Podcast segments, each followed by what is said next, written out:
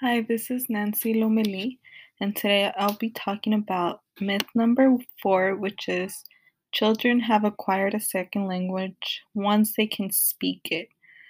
I don't believe this is true because there's more than just speaking a new language. There's also being able to write, being able to um, read it, being able to have conversations um, with somebody else. So when a children is in school age or you know they're going into school they learn about nouns and prefixes and verbs and how to properly write a complete sentence or being able to identify um, nouns verbs and all that or even being able to write an essay so these um, children or these students have to learn how to properly write um, essays and all that, how to write uh, an introduction, a conclusion, being able to write um, thesis sentence or sentences, thesis sentences, um, and being able just to properly write in English. So it's not only just being able to speak it, even though it is a big part, being able to communicate with somebody and being able just to converse with them.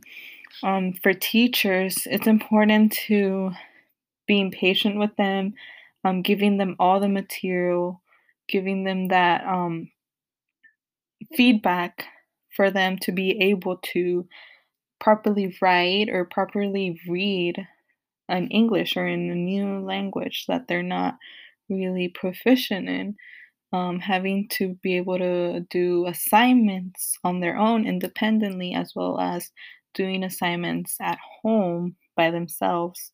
That will be helpful for them to be uh, able to acquire a new language because it's not only just speaking it.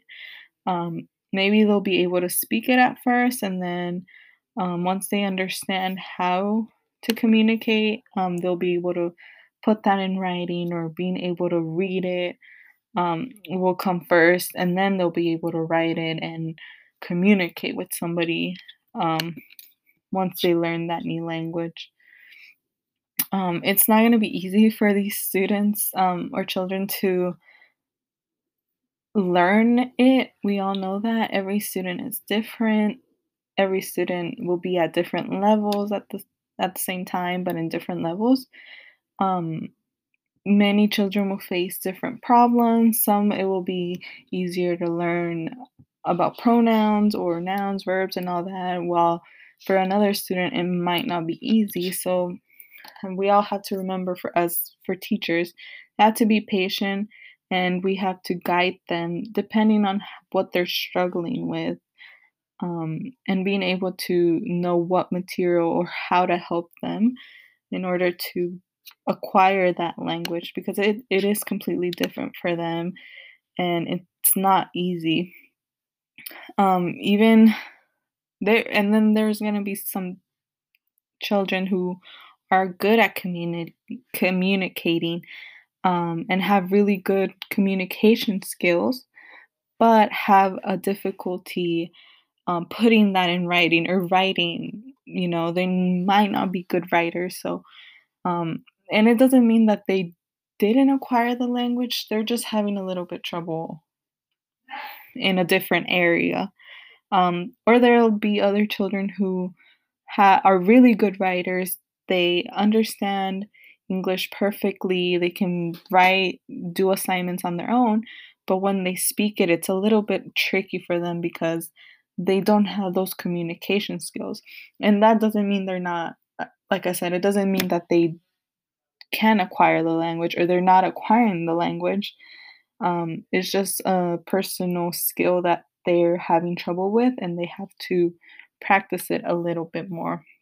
I feel like for myself, I have sometimes I get anxiety or I get nervous speaking in front of somebody or speaking to a crowd or presenting to somebody else. I get nervous speaking. So I know there will be kids who get nervous as well speaking to somebody, especially if it's a new language. they're not um, they're still learning they're gonna be shy and might feel uncomfortable speaking it at first but then they'll get comfortable slowly um, yeah they'll they'll get comfortable once they practice it um, for a long time so thank you for listening to my podcast